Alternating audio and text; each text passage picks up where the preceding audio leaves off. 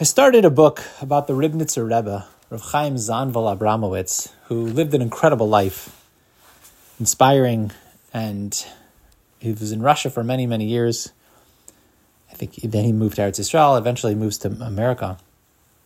First hundred or so pages about different mofsim that happened and miracles that occurred in his life and, and his Ruach HaKodesh. It's really incredible.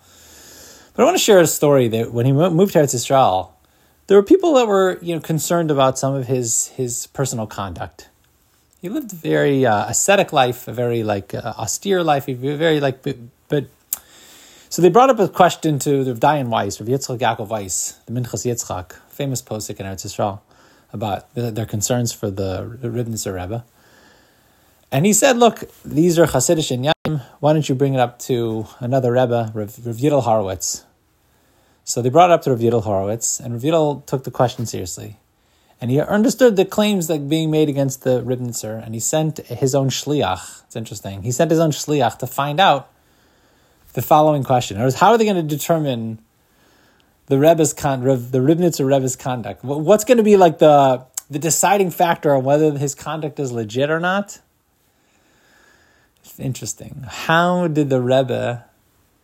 How did when he finished davening for the day because he davened for a lot and he had a lot of interesting minhagim for himself. He finished his davening for the day and he finally broke his fast. He didn't, you know, he would he would he would, he would daven. He would eat. You know, his first meal of the day might be at you know one in the morning. So they sent this shliach to see how the Rebbe you know, what did he look like when he finished his, you know, finished davening and, and he was ready to break his, his, he fasted day after day. So he said that the Rebbe was always happy and joyful when he, after, when he broke his fast. He's so upbeat and filled with enthusiasm, the Shliach said, that it would be impossible to guess that he had just fasted the entire day and is eating his first meal for the first time. So the so Ravito said, if that's the case, there's nothing to worry about. The Rebbe's kavanas are coming from lofty realms, for I have been taught by my Rebbeim that only tzaddikim and righteous yidden can remain genuinely happy after fasting. I thought that was an amazing insight. So I don't think most of us are taking on personal tainesim. I don't think the average person. Um, okay, obviously we we got we have our fasts that the the tzibur, the community does.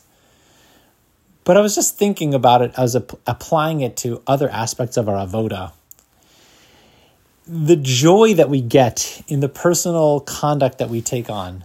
There's there's things that we have to do, you know, like it or not, keep Shabbos, like it or not. You know, there's just certain mitzvahs, like it or not, put on tefillin. Okay, learn to like it. Learn to like it if you don't like it.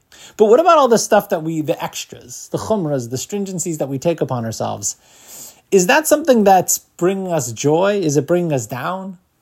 It's supposed to be something that uplifts us. I never forget uh, my Rebbe, Rav Berkowitz, I asked him a shaila, a question about his own personal conduct. I used to live underneath him for, for a number of years.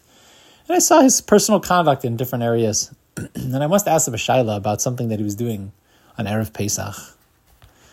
And I'll never forget how he responded. I wish I could convey his like what I felt when I was listening to him. And he said to me, like, Simcha shel mitzvah like Avas Aboire. He was like his smile was so big. He was like, I'm, he was so into it. He was so he was so enthusiastic about what he was doing, about this personal stringency. I realized like the the different planet that he lived on and that I lived on. That I know that if I was doing the same behavior as he was, I'd be depressed, I'd be frustrated, I'd be annoyed. I'm sure it would cause uh, shalom bayis issues.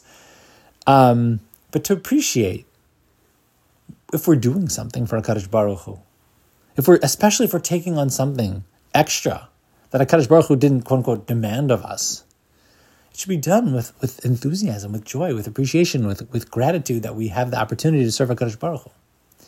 Just the thought, a thought that came to me when I was look, reading about the Ribnitzer, that he was joyous from his whole day of avoda, and when he finished fasting, you know, he, I don't know if he, you know he was fasting, but he wasn't eating. You know, it was like he was busy with other other activity.